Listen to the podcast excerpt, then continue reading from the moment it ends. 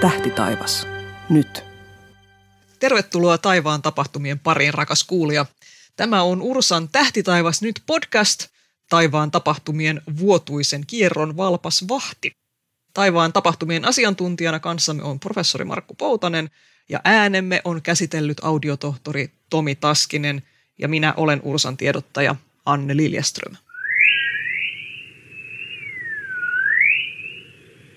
No niin, kesä tulee ka- taas, vaikka välillä onkin tässä usko ollut koetuksella ja näillä näkymin taitaa vappuna vielä tulla räntää, mutta kyllä se sieltä, kyllä se sieltä on tulossa. Hyvä, jos juhannuksena ei tule räntää, mutta samalla tämä merkitsee sitä, että pimeä työt on taas toviksi takana päin ja meille täällä Pohjoiskalotin tietämillä eläville tämä merkitsee yhä vaalenevia öitä ja osa tähtiharrastajista laittaa pillit pussiin kesänajaksi ja nukkuu varmaankin vähän varastoon, mutta sitten osalle kesätaivas tuo takaisin vanhat ja rakkaat ilmiöt, joiden parissa voi viettää sitten kesäkuukaudet. Ja meillä Ursan piirissähän ei tosiaan keskitytä vain yötaivaan tarkkailuun, vaan meitä kiinnostaa suunnilleen kaikki taivaalla havaitavat luonnonilmiöt sekä tietysti myöskin sitten satelliitit ja muut tällaiset avaruuslentoasiat, jotka eivät nyt aivan sinne luonnonilmiöiden sekaan mahdu, mutta kuitenkin. Ja tuttuun tapaan tässä kesäspesiaalijaksossa me käydään läpi näiden valoisten kuukausien tapahtumat aina tonne syyskuun alulle saakka, jolloin sitten tämä podcast palaa taas kuukausittaisten jaksojen pariin. Mutta sen pitemmittä puheitta käydäänpä tämän kesän kimppuun armottomasti. Markku Poutanen, voiko kesällä nähdä tähtiä? Vastaus on kyllä. Ja toivottavasti nähdään nimittäin ainakin yksi tähti näkyy ja se on se aurinko. No joo. Ja sehän, sehän näkyy kesällä. Paistaa aamusta iltaan päivästä toiseen kauniisti, ellei ole pilviä. Mutta niistä puhutaan myöhemmin. Mutta toki Etelä-Suomessa sitten näkyy niitä kirkkaimpia tähtiä ihan tässä Etelä-Suomessa, mutta mitä pohjoisemmassa mennään, niin kyllä se keskikesällä aika vaikeaa on nähdä yhtään mitään muuta kuin se aurinko sitten siellä, mutta ei se oikeastaan tarvitse mennä siitä kesäpäivän seisauksesta, kun no sanotaan kuukausi eteenpäin tai tullaan kuukausi taaksepäin, niin kyllähän niitä tähtiä jo sitten alkaa näkyä paljon enemmän. se on juuri se keskikesän hetki, jolloin vaan ihan tässä etelärannikolla niitä näkyy. Mitäs tässä kesä, kesällä etelärannikolla sitten meillä on tämä tuttu kesäkolmio – jonka voisi vielä tässä kerrata, mutta sitten onko siellä, siellä on vissiin muita, muutamia hajanaisia tähtiä sitten, mitä sieltä vielä voi. Muutamia hajanaisia, muutamia kirkkaimpia tähtiä. Karunvartijan Arcturus on semmoinen, mikä näkyy ihan kivasti ja sehän on se, mikä sitten kun alkaa yöt tuossa pimentyä sitten elokuulla, niin eh, se näkyy kivasti tuolla lännen suunnalla. Eh, ajomiehen kapella näkyy, ei, ei niitä kauhean monta melkein kun tähtikartassa katsoo, mitkä ne kirkkaimmat tähdet on, niin, ja missä suunnassa ne on, niin niitä voi ruveta etsiskelemään. Ja tietysti, jos ajattelee ihan sitä kesäyön koreografiaa siinä, niin aurinkohan on siellä pohjoisessa.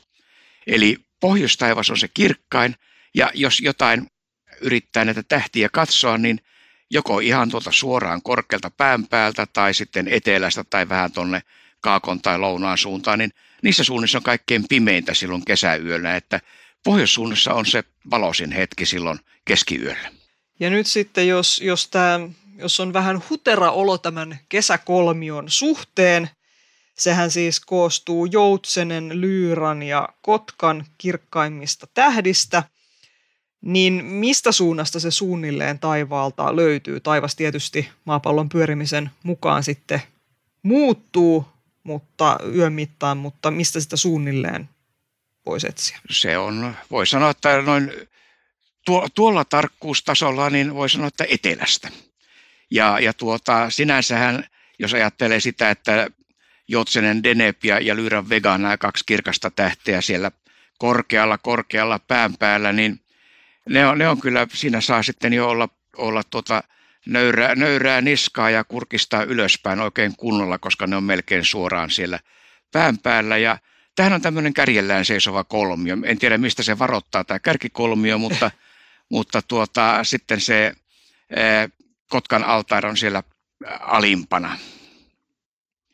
Ja se on sitten taas, no se näkyy siellä etelän suunnalla, että kyllä nämä, silloin kun se taivas todella on täällä Etelä-Suomessa siellä keskikesällä vaalea, niin ne siellä ihan yö sydämenä, niin kyllä ne sieltä erottuu, mutta, mutta tuota, eihän ne mitenkään kirkkaana loista sieltä. Me itse asiassa vähän vilkasin tässä meillä, kun usein tässä podcastia tehdessä on tämä Ursan tähdet vuosikirja apuna sattumalta. Sieltä saa tämän käsikirjoituksen aika hyvin aikaiseksi. Niin, niin kesäkolmio puolen yön, jos katsotaan puolen yön hetkeä, niin toukokuulta mennessä elokuulle, niin se kiertyy sillä lailla, että viides tai kymmenes päivä viidettä puolen yön aikaan, niin se on aika tasan idässä. Ja kesän aikana se pikkuhiljaa kääntyy sitten sillä lailla, että kun mennään ö, elokuun kymmenenteen päivään, niin keskiyöllä se on sitten siellä etelässä. Että idän ja etelän väliltä, jos sitä riippuu nyt että vähän, että mihin, minä kuukautena sitä sieltä metsästää. Niin. Joo, sitä aina itse vähän niin kuin – ajattelen juuri siltä kannalta, että no nyt se kesä meni ja nyt alkaa yöt pimentyä ja sitten rupeaa katsomaan niitä. Että se jää sinne niin kuin heinäkuun loppuun, elokuun. Että tämä on niin kuin mulla aina se mielikuva, että se on siinä etelässä just silloin, kun ensimmäisiä vähän, vähän hämärämpiä öitä alkaa tulla. Niin.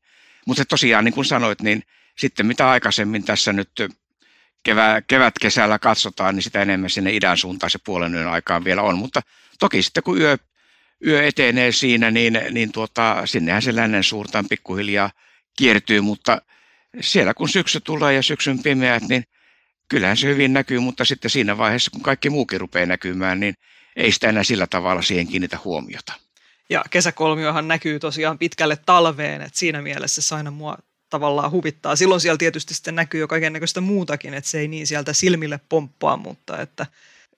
Ja itse asiassa nehän näkyy ympäri vuoden nämä kaksi, no korkka, kaksi ylintä tähteä, eli, eli Deneb ja Vega, koska ne on niin korkealla, että jopa pohjoisessa ollessaan ne jää taivaanrannan yläpuolelle.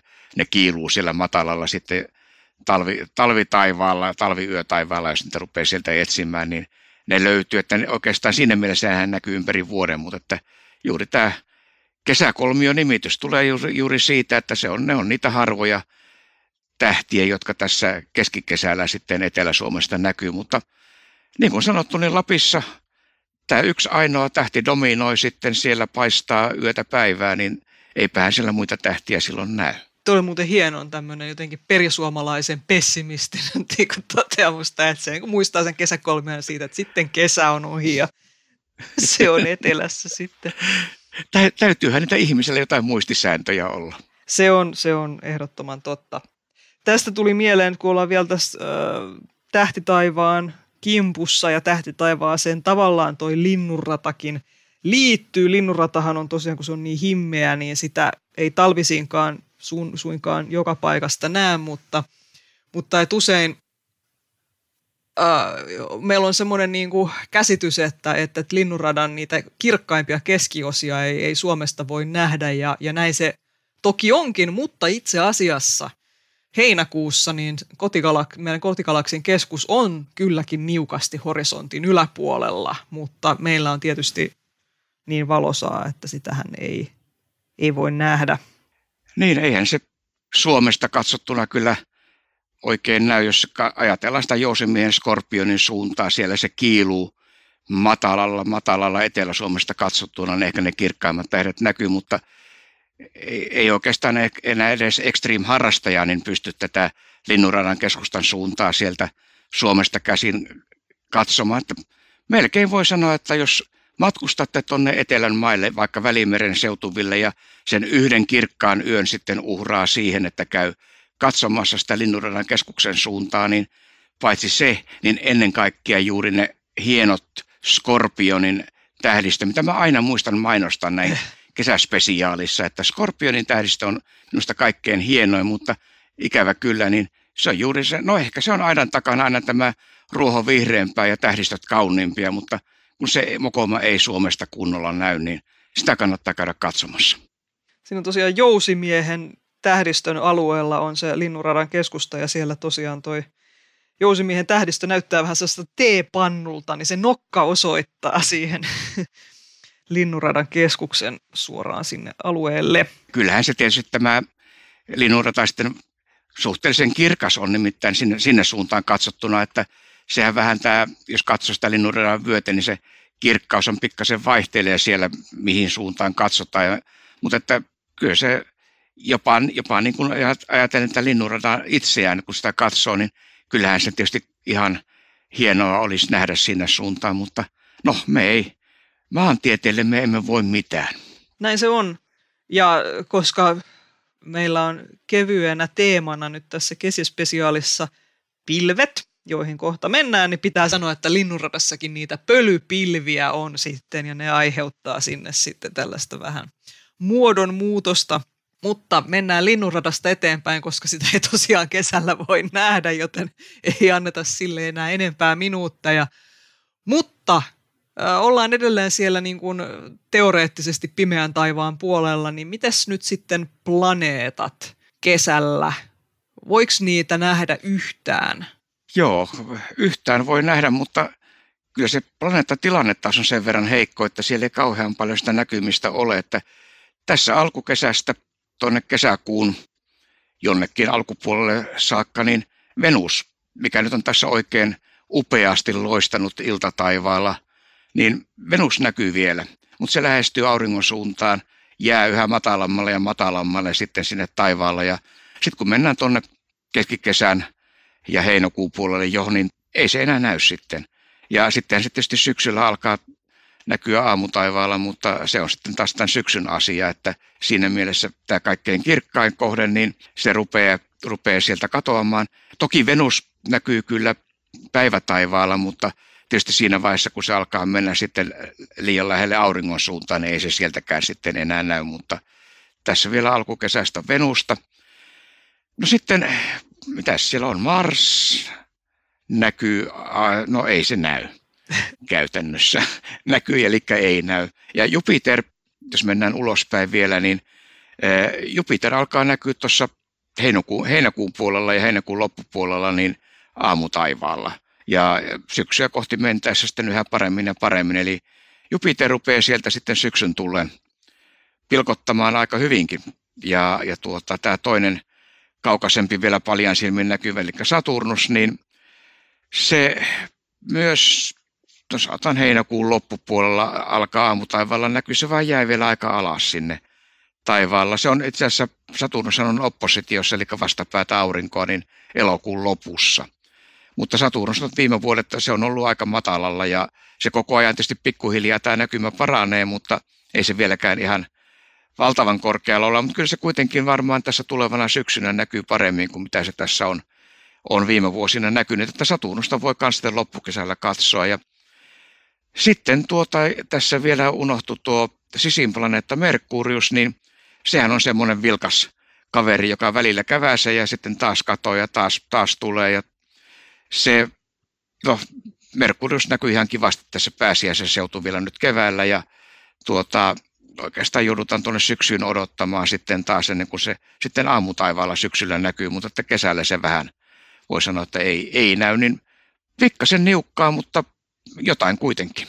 Itselle assosioituu kesään. Kyllähän maapallon varjoa näkyy siellä auringonlaskun tai nousun vastaisella taivaalla kyllä muuhunkin aikaa vuodesta, mutta jotenkin siinä on semmoinen kesäinen tuntuma se jotenkin. Joo, ja sitten kun siinä järven rannalla istuu ja uittaa varpaitaan järvessä ja katselee sinne auringon, auringonlasku jää selän taakse.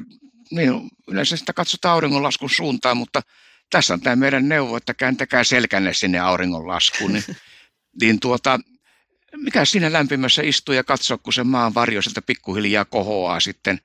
Ja tuota, se on kieltämättä niin, tämä on yksi tämmöinen hauska asia, mitä harvoin ihmiset tulee ajatelleeksi tai edes katsoneeksi, mutta sitten kun niille kertoo, että hei, katsokaa sitä maan varjoa, niin se on oikeastaan hämmästyttävän selvästi näkyvissä, että sen, sen kyllä huomaa sieltä sitten. Ja itse asiassa mä tuossa aina silloin tällöin, kun sopivana aikana tuolta on ee, tullut lentokoneella Keski-Euroopasta Suomeen ja ilta, iltalennoilla, niin mä aika usein sen takia, että se laskeva aurinko ei sieltä lentokoneen ikkunasta häikäise silmiin, niin mä otan sieltä varjon puolelta ikkunapaikan. Sitten on kiva katsella sitä maan varjon nousemista sieltä sitten, kun, kun tuota, pikkuhiljaa alkaa se ilta, ilta edetä siellä.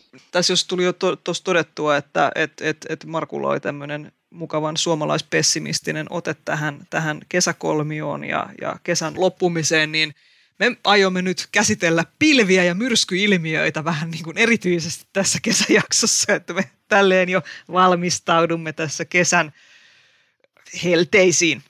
Ö, tota, mutta voi kääntää sillä lailla, että, jos niitä pilviä nyt sattuu olemaan, niin turha niistä on harmistua. Voi ottaa sitten tämän kääntää voitokseen ja ihastella pilviä ja, ja koittaa saada niistä sitten asioita irti. Ja pilviähän on hauskaa bongailla, niitä on tosi eri muotoisia.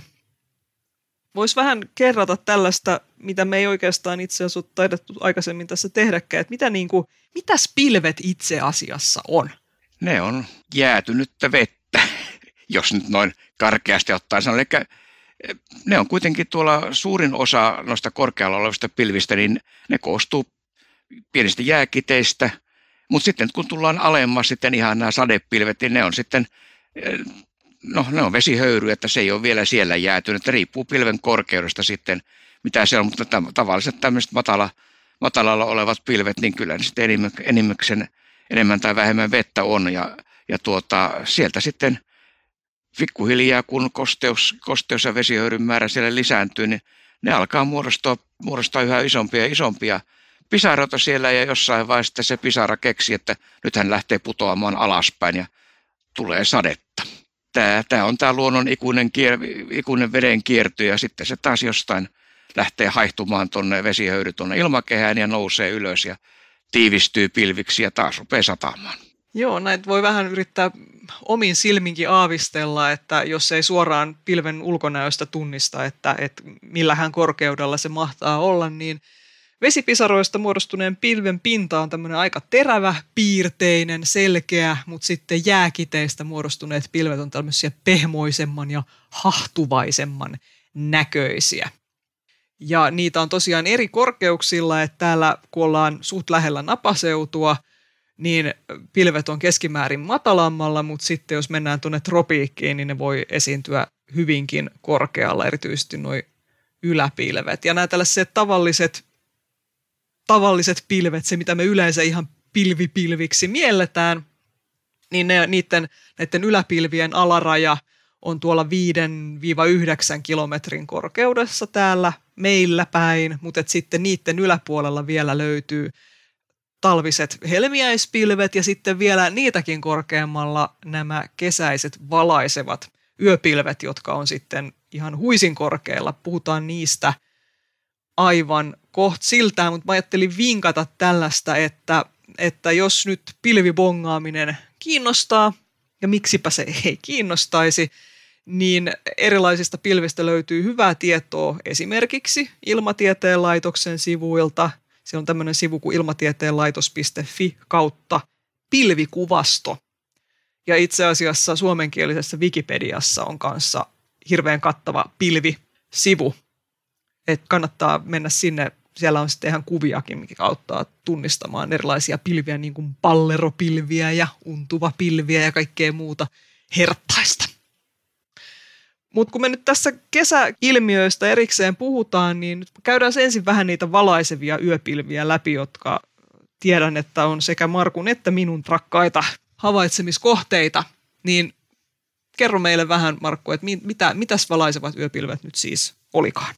No ne on ensinnäkin niin hyvin korkealla, niin kuin kerkesti jo sanoakin, tuommoista 50-80 kilometrin korkeudessa. Ja ne on tämmöisiä hyvin, hyvin, eh, voisi sanoa, ohuita, hahtuvia siellä, koska eihän siellä esimerkiksi vesihöyryä tai, tai mitään, tai niin kuin vesi, vesihöyryä näin vetenä ole, mutta jääkiteinä, niin sitä tavallaan sitä ainetta on hyvin vähän. Ja eh, tämä oikein ihan tarkkaan vielä, en, en tiedä kuinka hyvin tämä mekanismi ymmärretään, mutta ne koostuu hyvin pienistä jääkiteistä ja, ja ilmeisesti niiden tiivistymisytiminä toimii meteori, meteorien aiheuttama pöly siellä, mitä leijuu tai jotain muuta vastaavaa korkealla leijuvaa pölyä, jonka ympärille tämä sitten tiivistyy. Ja se, minkä takia ne näkyy tämmöisenä kirkkaina, johtuu siitä, ja nimenomaan juuri kesällä, että vaikka maanpinnalla on jo pimeää tai hämärää, niin tuolla korkealla, jossain 80 kilometrin korkealla, niin aurinko vielä paistaa niihin pilviin. Ja sen takia ne näkyy kirkkaana siellä. Ja paras aika on tuossa kesä-elokuussa, heinäkuu on ehkä se tyypillisin, ja varsinkin kun alkaa heinäkuussa Etelä-Suomessa aikaisemmin ja sitten taas Pohjois-Suomessa myöhemmin yöt pikkasen pimentyä, niin nehän on todella silmiinpistävän kirkkaita parhaimmillaan ja niitä tulee ja menee. Joinakin öinä on todella hyvä, että sanomalehteen näkee lukea siellä ulkona valaisevien yöpilvien valossa ja sitten taas voi mennä viikkokausia, ettei näy yhtään. Että tämä on, tämä on myös semmoinen ihan samalla tavalla kuin muutkin pilvettiin, ei niitä kovin pitkälle pysty ennustamaan etukäteen muuta kuin tämä tilastollinen todennäköisyys, että kesä ja ennen kaikkea heinäkuun ja elokuun alkupuoli on niitä parhaita aikoja.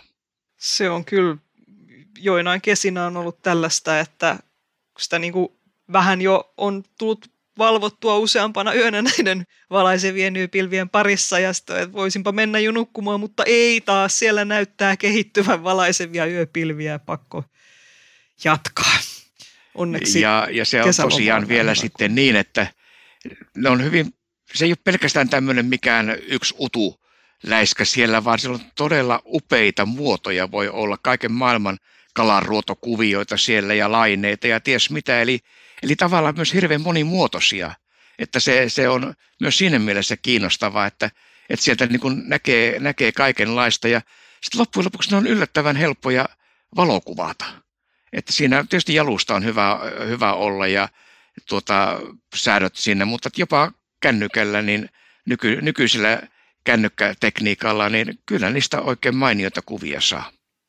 Kännykällä minä niitä kuvailen, eikä ole edes kauhean vaikeaa. Että tota, ja se just, että jos joku on vaikeaa, niin se on se, että yrittää saada ne kaikki samaan kuvaan, kuin parhaimmillaan, kun niitä näkyy lähes ympäri taivasta, niin siinä on Joo, ei, eihän, eihän niitä, ja silloin kun se näytelmä on siinä oikein komeimmillaan ja ympäri taivasta, niin vaikka se on järjestelmäkamerassa kuinka iso laajakulma, mutta se ei ole ihan kalan silmää, mikä saa koko taivaan kerralla, niin kyllä siinä pitää semmoinen mosaikikuva tehdä, jos aikoo niin kuin saada tämän koko taivaan kuvan, että se on todella niin kuin joka puolella niitä on, mutta aika usein ne sitten semmoinen vähän himmeämpi näytelmä, niin se esimerkiksi pohjoisen suunnalla näkyy, että siinä mielessä tietysti voi aina vähän varotella, että jos sillä pohjoisen suunnassa näkyy jotain vaaleita, niin se voi olla tavallista pilveä, se voi olla valaisevia yöpilviä tai huonoimmassa tapauksessa siellä voi näkyä himmeitä revontulia, mikä näkyy vain tämmöisenä vaaleana hohteena. Sitten kun mennään vähän myöhempään kesään, niin kaikkea sieltä löytyy. Ja nämä on tosiaan tällaisia valkoisia tai jopa vähän sinertäviä, himmeästi hohtavia raitoja siellä. Ja niin kuin tuossa sanoit, niin joissain tapauksissa ne voi saattaa mennä vähän sekaisin sitten tavallisten pilvien kanssa – mutta kyllä se, kun niitä on vähän enemmän havainnut, niin niistä rupeaa havaitsemaan kyllä aika nopeasti sitä sellaista tiettyä muotokieltä, mikä sitten helpommin erottaa ne yöpil, yöpilvet sitten muista pilvistä. Ja tosiaan eikö se on just, niin kuin ne on nimenomaan tyypillisesti pohjoisemman suunnalla, että ihan hyvin matalalla etelässä niitä ei sitten näy ikään kuin kauempana käytännössä, auringosta. Käytännössä ei ole. Ne joskus, joskus, kun oikein äityvät kunnolla, niin kyllä ne melkein joka puolelle on, mutta sanotaan niin, että aika harvoin tätä Etelä-Suomesta nähtynä, niin yli, yli Zenitin tuonne etelätaivaalle ne ulottuu. Hyvin usein se on pelkkä niin kuin pohjoinen ja, ja tuota, sitten siltä molemmille puolille. Mutta eh, semmoinen ihan käytännön vinkki. Tämä on tietysti vähän sillä tavalla vaarallinen vinkki antaa, että jos on paljon ihmisiä ympärille, niin äkkiä saa kylähullun maineen. Nimittäin jos on Polaroid-aurinkolasit, niin näillä polarisoivilla laseilla, kun menee katsomaan näitä valaisevia yöpilviä, ei sen takia, että ne on niin valaisevia, että tarvitaan aurinkolasit, mutta ne, se yöpilvien valon, sieltä tuleva valon polarisaatio on sama kuin se ympäröivän taivaan polarisaatio, eli kun näitä aurinkola, aurinkolaisia, eli päätä kääntää sitten kallistaa sivulle ja toiselle mikä vielä hullummalta näyttää, kun se, että sä kävelet yöllä aurinkolasit päässä, niin kun näitä päätä kallistaa sivulle ja toiselle, niin se taustataivas tummuu ja vaalenee siitä riippuen, miten se polarisaatio siinä aurinkolaseissa on, ja nämä yöpilvet käyttäytyy samalla tavalla. Jos kyse on tavallisesta vaaleista pilvistä, vaan alapilvistä, niin ne ei tiedä tästä mitään. Että siellä se polarisaatio on erilainen. Eli, eli tuota, tämä aurinkolasitemppu, mutta miettikää omaa mainettanne sitten, että uskaltaako sitä käyttää. Niin, kunnia meni, mutta maine kasvoi, kuten meillä päin sanotaan.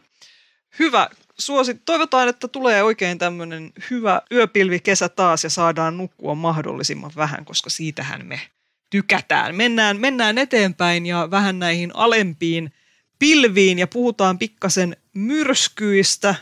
Ursan piirissä tehdään myös myrskybongausta ja usein tuleekin kesäisin sitten myrskybongareiden haastatteluja lehtiin, niitä kannattaa sieltä lukea, mutta, mutta mikä tässä on, että, että myrskyjä tapahtuu usein just kesällä? Kyllähän se ihan lämpötiloista ja lämpötilaeroista johtuu, että jos ajatellaan tämmöistä tyypillistä talvipäivää, että kaikki on kylmää ja ei ole mitään isoja lämpötilaeroja ja muuta, niin tuleehan ne tietysti talvimyrskyjä, mikä on tämmöinen niin kuin matalapaineisiin liittyvä, mutta se on vähän eri asia, kun kesällä taas sitten on, on, on isoja lämpötilaeroja, syntyy voimakkaita pystyvirtauksia, voi syntyä, syntyy ukkospilviä ja niiden yhteydessä sitten tulee, tulee myös erinäköisiä voimakkaita virtauksia, jotka synnyttää sitten muita, muita ilmiöitä, niin kuin vaikka vyörypilvet on hyvä esimerkki siitä, niin, niin tuota, nämä, nimenomaan nämä olosuhteet on kesällä suotuisat sille ja Toki sitten jos ajatellaan niin kuin Suomea tai ajatellaan jotain tropikin aluetta, niin onhan ne, onhan ne olosuhteet hyvin erilaiset, että meillä kuitenkin niin on sitten aika lailla erilainen tilanne kuin jos mennään vaikka tuonne jonnekin tropiikkiin, missä, missä sitten on vielä mahtavampia ilmiöitä kuin mitä tänne meillä pystyy kehittymään.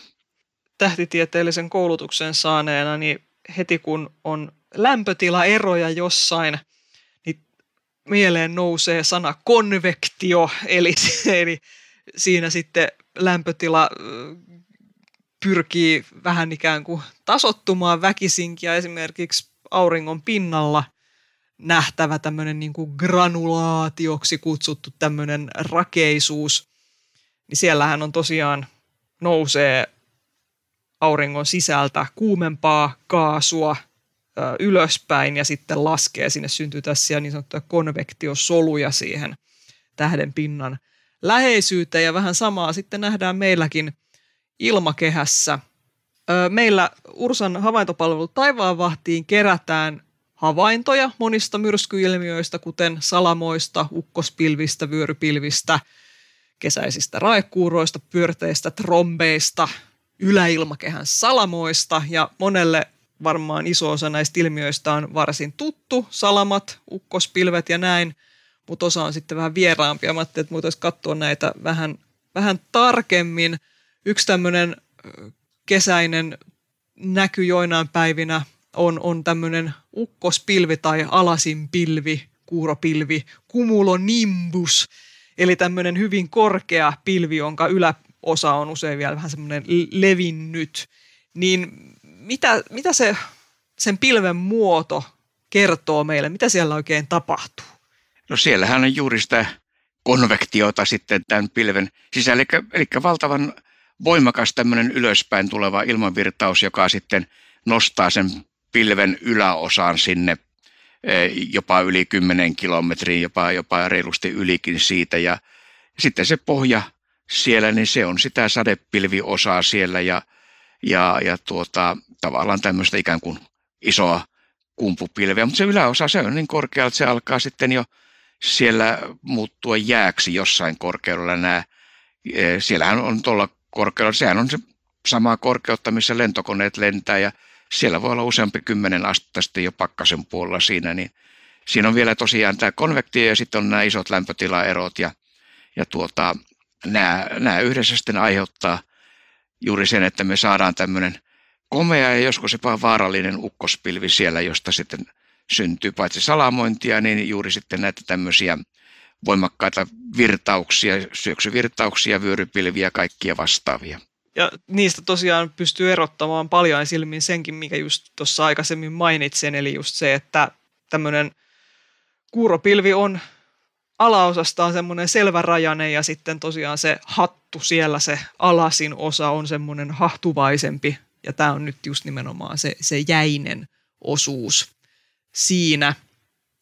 Ja tosiaan, jos siinä liittyy ukkosta, niin voidaan puhua ukkospilvistä ja, ja, ja lentokoneet tosiaan välttää niihin lentämistä, kun siellä on sitten tällaisia voimakkaita, voimakasta nousuliikettä siellä pilvessä.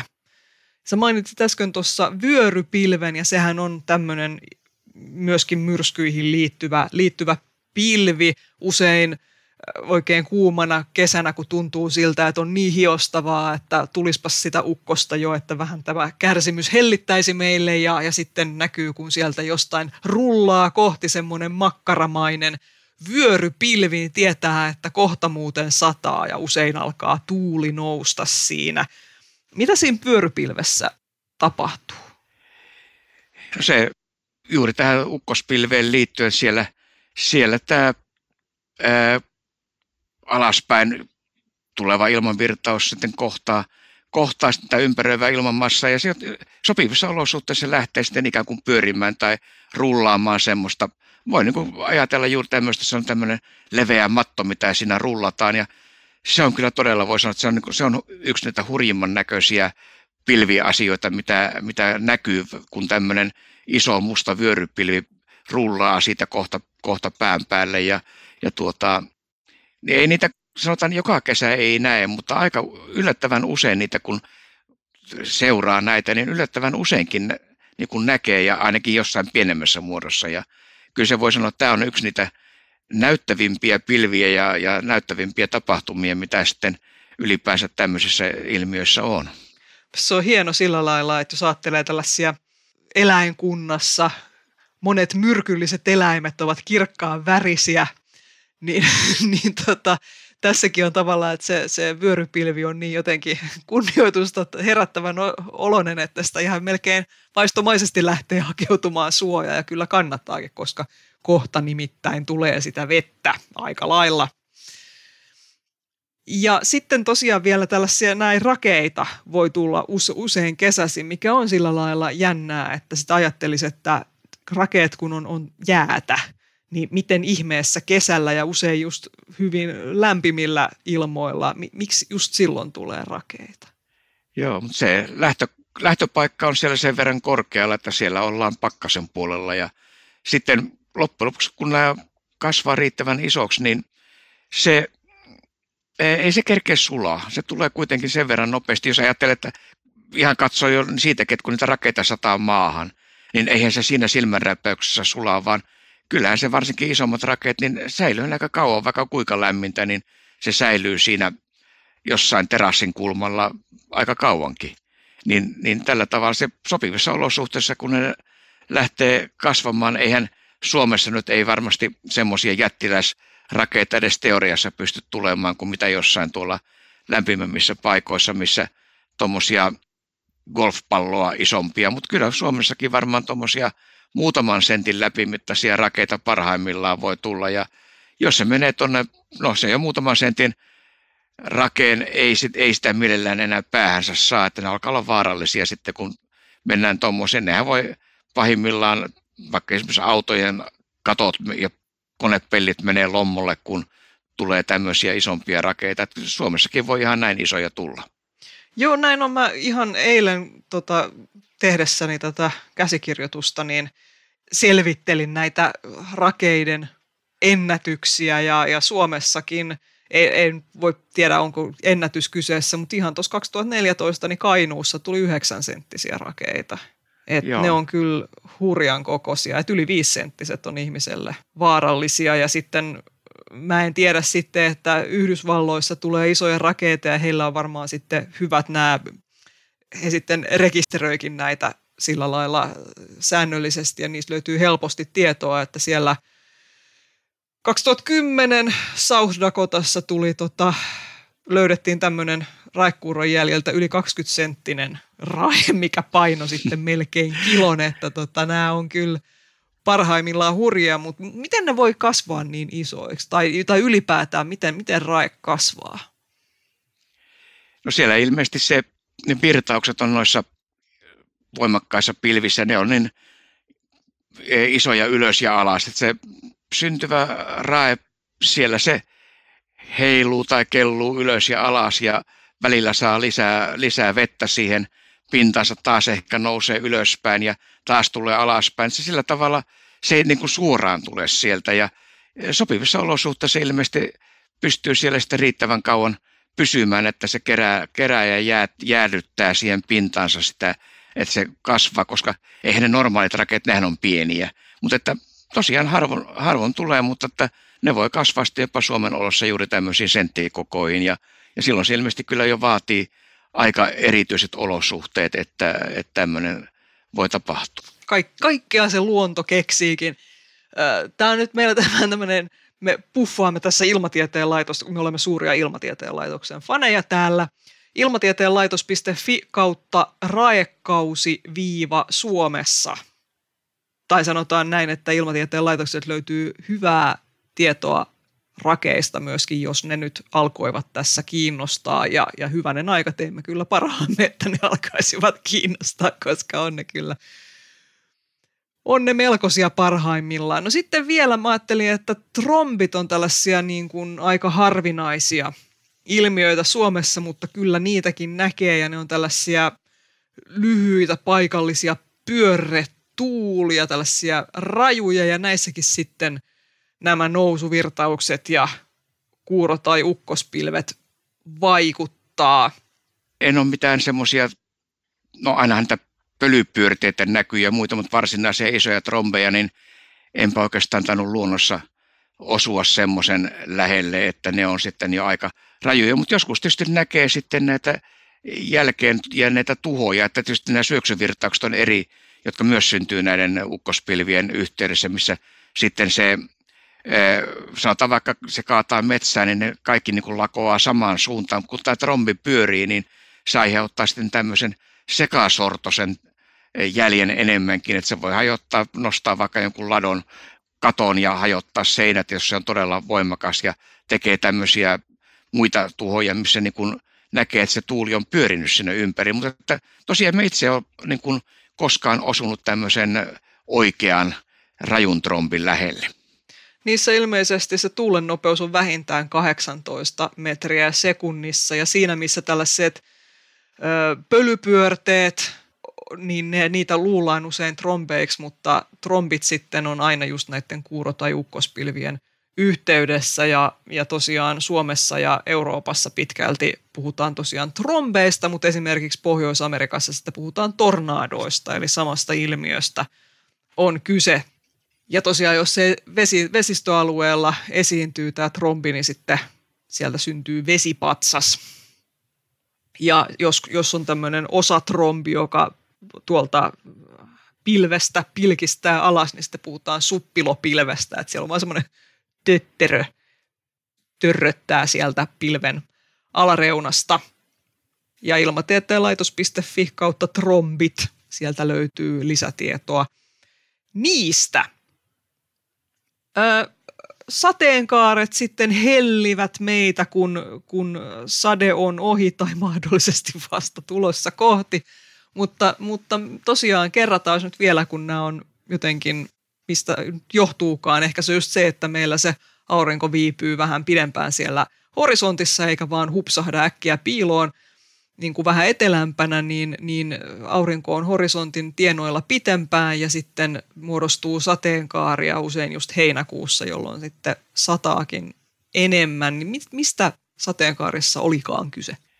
Siinä auringonvalo taittuu sinne pisaran sisälle ja heijastuu sieltä takaisin. Ja kun sitten eri aallonpituudet, eri värit taittuu siellä pisaran sisällä vähän eri tavalla, niin ne tulee ulos sitten – aavistuksen eri suuntaisena. Ja sen takia sitten kun me katsotaan sinne eh, sateen suuntaan aurinkoon selän takana, tämä on tietysti aina vastapäätä aurinkoa, niin eh, nämä eri värit tulee eri tavalla ulos sieltä pisarasta. Ja sen takia me nähdään nämä auringon valo sitten jakautuneena spektriin, eli me nähdään se sateenkaari siellä ja tämä muodostaa sitten tosiaan itse asiassa, jos me katsottaisiin riittävän korkealta, niin sehän muodostaa ympyrän sen kohdan ympäri, mikä on, on täsmälleen vastapäätä aurinkoa, mutta kun me aina tältä maanpinnalta katsotaan ja riippuen vähän miten se sade siellä on, niin me nähdään joko pikkainen pätkä sitä sateenkaarta tai maksimissaan se puolikaari, mikä on siellä, mutta se parhaiten se tosiaan näkyy silloin, kun aurinko on matalalla, ja jos aurinko on riittävän korkealla yli, mitähän se on yli 40 astetta reilusta taivaanrannasta, niin eh, silloinhan me ei sitä sateenkaarta nähdä, nähdä ollenkaan, koska se näkyy kokonaan maata vasten. Eli mitä, mitä matalammalla aurinko on, sitä paremmat mahdollisuudet mennä näissä koko puolikaari sieltä. Mitäs sitten usein kesäaikaan, erityisesti mediassa, välillä on kuvia tällaisista, sanotaan, että nyt on hieno kaksoissateenkaari nähty, ikään kuin siinä olisi jotain ihmeteltävää, mutta onko siinä ihmeteltävää? Eipä siinä sen enempää ihmeteltävää ole. Sehän sitten tämä toinen sateenkaari taas, tämä, mikä on sitten vähän isompi säteeltään kuin se varsinainen, niin se johtuu taas sitten siitä, että se valon säde siellä pisaran sisällä on heijastunut kahteen kertaan. Ja, ja tuota, se sitten näkyy pikkasen eri geometriassa kuin mikä, mikä on tämä yhteenkertain heijastunut sieltä. Ja itse asiassa kun huomaa katsoa, niin siinähän on värit toisinpäin. Eli tavallaan se, se johtuu vain siitä, että se, se heijastuma on erilainen kuin siinä yhteen kertaan heijastuneessa. Ja periaatteessa se näkyy aina, mutta tietysti siinä on se, että kun se siellä kahteen kertaan heijastelee, niin se on jo himmeämpi. Ja yleensä sitten se saattaa, tai se saattaa olla niin paljon himmeämpi, että sitä ei siihen edes kiinnitä huomiota, että se kuitenkin vaatii semmoista ehkä pikkasen paremmat olosuhteet ja kunnon isoppisaraisen sateen ja kaikki tämmöistä, että se näkyy kirkkaana. Mutta kyllä se silloin, kun se e, olosuhteet kohdallaan, niin kyllähän se todella kirkas ja silmiinpistävä on. Ja vielä silmiinpistävämpää sitten on tietysti se, mitä kutsutaan nimellä Aleksanterin tumma myö, eli näiden, se taivas näyttää paljon tummemmalta siinä näiden kahden sateenkaaren välissä. Ja se ihan vaan johtuu siitä, että tavallaan ne, e, millä tavalla se valo siellä on ja, ja siinä ikään kuin noin lainausmerkeissä vähemmän valoa jää siihen e, näiden sateenkaarien väliin. Se näyttää tummemmalta se taivas. Siinä valokuvissa se näkyy erittäin selvästi usein, mutta että ei niissä tuplakaarissakaan, niin ei niissä sen ihme, ihmeempää ihmeteltävää ole, mutta ne tosiaan se vaatii jo sen verran paremmat olosuhteet, että ihan joka kerta niitä ei näe. Kyllä tässä on haastetta kerrakseen.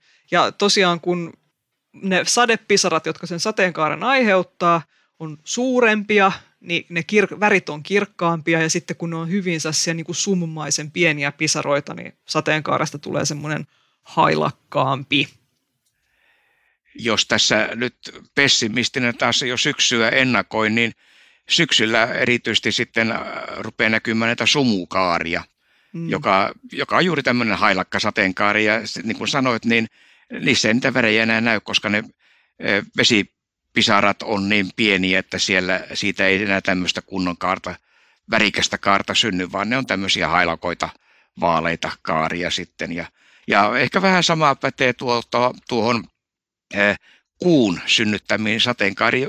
Siis eihän se tarvi aurinko olla, voi olla yhtä lailla kuu valon lähteenä, mutta kuu on taas niin valtavan paljon himmeämpi, että vaikka ajatellaan täyden kuun aikaan oli sopivat olosuhteet, että kuun valo synnyttää sateenkaaren, niin jos se näkyy, niin se yleensä sitten näkyy tämmöisenä hailakkana, vaaleana kehänä, että sieltä ei, ei sitten sitä, niitä sateenkaaren verejä näy. Ja tietysti täytyy muistaa, että ihan sama geometria tässäkin, se näkyy vastakkaisella suunnalla kuin kuu, eli ei niitä eh, haloja kuun ympärillä, ne, ne ei ole sateenkaaria, vaan tämä näkyy samalla tavalla kuin sateenkaari, mutta hyvin, hyvin hailakkana, jos näkee ollenkaan.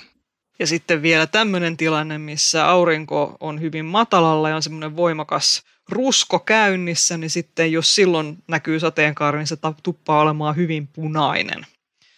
Joo, mä sanotaan, että mä oon kerran nähnyt todella siis juuri auringon noustessa tämmöisen punaisen sateenkaaren. Se on, se on kyllä aika erikoisen näköinen, koska se on ikään kuin sateenkaari, mutta kaikki värit puuttuu, että se on vain punainen. Että et, tuota, niitä näkee harvoin, mutta, mutta tuota, se on kyllä semmoinen, mikä jää myös mieleen, että, että onpas omituinen sateenkaari. Mutta se juuri kun kaikki muut e, taajuudet ja muut värit sieltä auringon valosta on kadonnut, kun se on kulkenut pitkän pitkän matkaa sieltä ilmakehän läpi, kun aurinko on ihan taivaanrannassa, niin ei siihen sateenkaaren raukkaan muuta jää kuin se punainen. Mitäs nyt siis olikaan? Voiko sateenkaaren päästä löytyä, Aare? Jaa, tämä on siinä mielessä mielenkiintoinen kysymys, että jokaisella on iki oma sateenkaari. Nimittäin kun sä katsot siitä ja mä katson vähän matkan päästä, me nähdään, me nähdään kumpikin, me nähdään se sateenkaari, mutta se näkyy aavistuksen eri paikassa, koska me katsotaan sitä pikkasen eri kulmasta. Eli en tiedä, mitä sun sateenkaaren päässä on. En, mä, mä omastani en ole löytänyt vielä, mutta jokaisella on omansa. Näinpä, näinpä. Öö, nyt kun ollaan tässä ilmakehässä, liikumme, ja tuossa itse asiassa mainitsitkin yöpilvien yhteydessä, eli että, että siellä sitten myöhemmin elokuussa voi näkyä myös haaleita revontulia, niin nyt kuitenkin monilla ihmisillä on käsitys siitä edelleen, että, että revontulia tapahtuisi erityisesti kovilla pakkasilla, että pakkaset liittyy jotenkin revontuliin, niin pitääkö tämä paikkansa, voiko revontulia tapahtua myöskin kesäisin? Kyllä, niitä näkyy ihan mihin aikaan tahansa. Kesällä tietysti juuri se, että kun ne on kuitenkin aika himmeitä, niin kyllä se vaatii aika pimeän taivaan, että me ylipäänsä mitään nähdään. Ja, ja varsinkin sitten, kun se revontulien näkyminen aika usein on siellä pohjoisessa, missä on vielä valosampaa, niin siitä ehkä tulee tämä ajatus siitä, että ei niitä kesällä näy, mutta kyllä niitä voi olla. Ei, ei siinä mitään ihmeellistä ole, mutta se, että niitä ehkä näkee parhaiten juuri talvella ja Tietysti se, miksi ne liitetään sitten kovin pakkasiin, johtuu varmaan juuri siitä, että kun on talvi ja on selkeää, niin eikö silloin aika usein ole kova pakkanen. Ja jos on, jos on lämpimämpää, on pilvistä, niin ei me silloin niitä revontulia nähdä, että tämä on ihan tämmöinen näkemisefekti.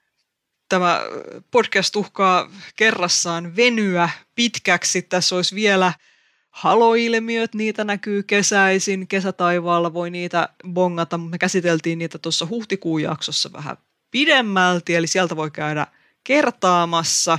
Ja sitten siitepölykehiä näkyy eniten just toukokuussa. Pitäisikö niistä lyhyesti sanoa, että mistä niissä on kyse?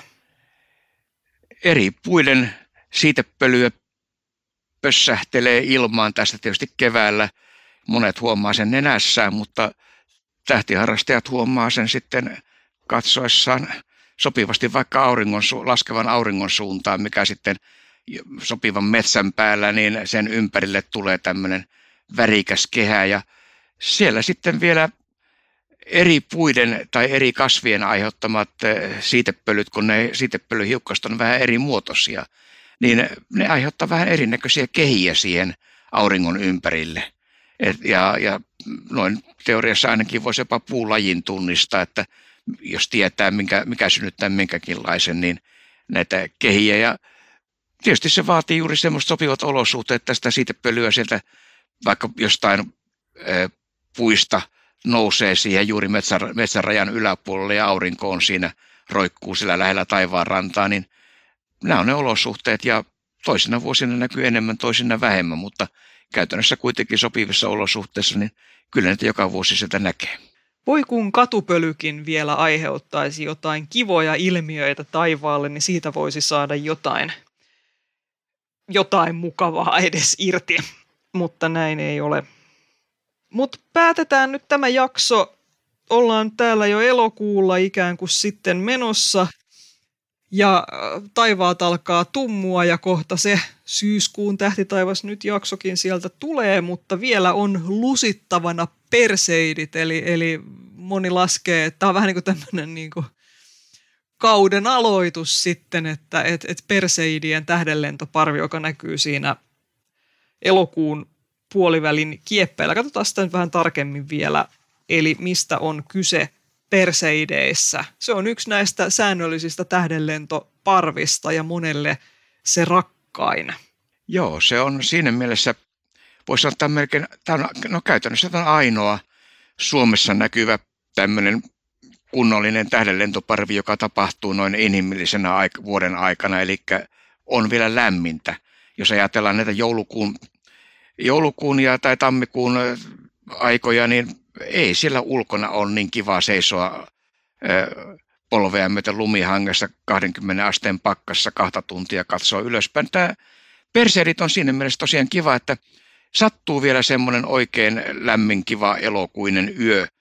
Pistää sinne jonkun, jonkun tuota lepotuolin nurtsille ja käy siihen selällensä ja katselee ylös taivaalle, niin mikä se mukavampaa. Ja, ja tämähän jota on nyt tällä, tänä vuonna, niin se on 13. päivä elokuuta on se maksimi aamuyöllä.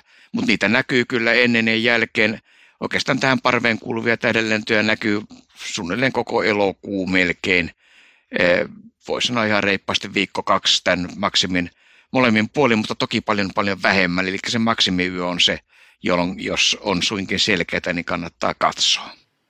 10-14 päivä 8. niin näkyy eni, eniten ja sitten kaikkein eniten siinä tosiaan maksimi aamuyöllä. Se on 13.8. ja se on sunnuntai aamuyö, eli, eli on tämmöinen viikonloppu perseidit, mikä vielä tekee tästä asiasta mukavamman ja kuu on vähenemässä ja se ei juurikaan häiritse näitä havaintoja – ja useinhan tosiaan perseidit näkyy sitä varten parhaiten, että ei ole niin tavattoman pilvistä kuin on sitten joulukuussa ja tammikuussa. Eli, eli siinä mielessä oikein mukava katsella. Eli tunnin aikana voi nähdä kymmeniä tähdenlentoja tunnissa ja näidenkin suhteen pätee se niin kuin melkein kaiken muunkin tähtitaivaan ihmeiden katselemisen suhteen, eli kannattaa – mennä mahdollisimman pimeään paikkaan, eli kauas niistä katulampuista, näkee ne himmeämmätkin tähdellennot, ja sitten kannattaa tosiaan olla siellä vähän pidempään, että ei nyt vaan, jos käy harrastamassa paheita kuistilla, niin pariksi minuutiksi vilkaisee taivaalle ja toteaa, että siinähän ne perseidit tuli sitten katsottua, että kannattaa ihan, ihan panostaa, panostaa tähän. Ja tosiaan, jos se, nyt se maksimiyö sattuisi olemaan pilvinen, niin – edeltävinä ja tulevina öinä siinä kannattaa sitten myöskin kuitenkin pitää niitä perseidejä silmällä, koska kyllä, kyllä niitä on mukava katsella. Ja äsken kysyin, että löytyykö sateenkaaren päästä aarre, niin nyt kysyn sitten vielä, että voiko sitä toivoa, kun näkee tähdenlennon. Ja onko se huijinkia, jos tota noin, keskittää toiveensa näihin tähdenlentoparviin, jolloin tietää, että nyt niitä tulee. Joo, ja, ja sitten voi toivoa monta kertaa, jos näkee vaikka 20 tähdenlentoa tunnin aikana, niin siinähän kerkee jo toivoa mitä vaan, että siis ainahan voi toivoa. Eli, eli toivomme teille hyviä leimahduksia ilmakehään kaikille, monia erimuotoisia pilviä ja kotitähden valoa ja lämpöä sopivassa suhteessa ja, ja me palataan sorvin äärelle taas syyskuun alussa. Hyvää kesää. Hyvää kesää.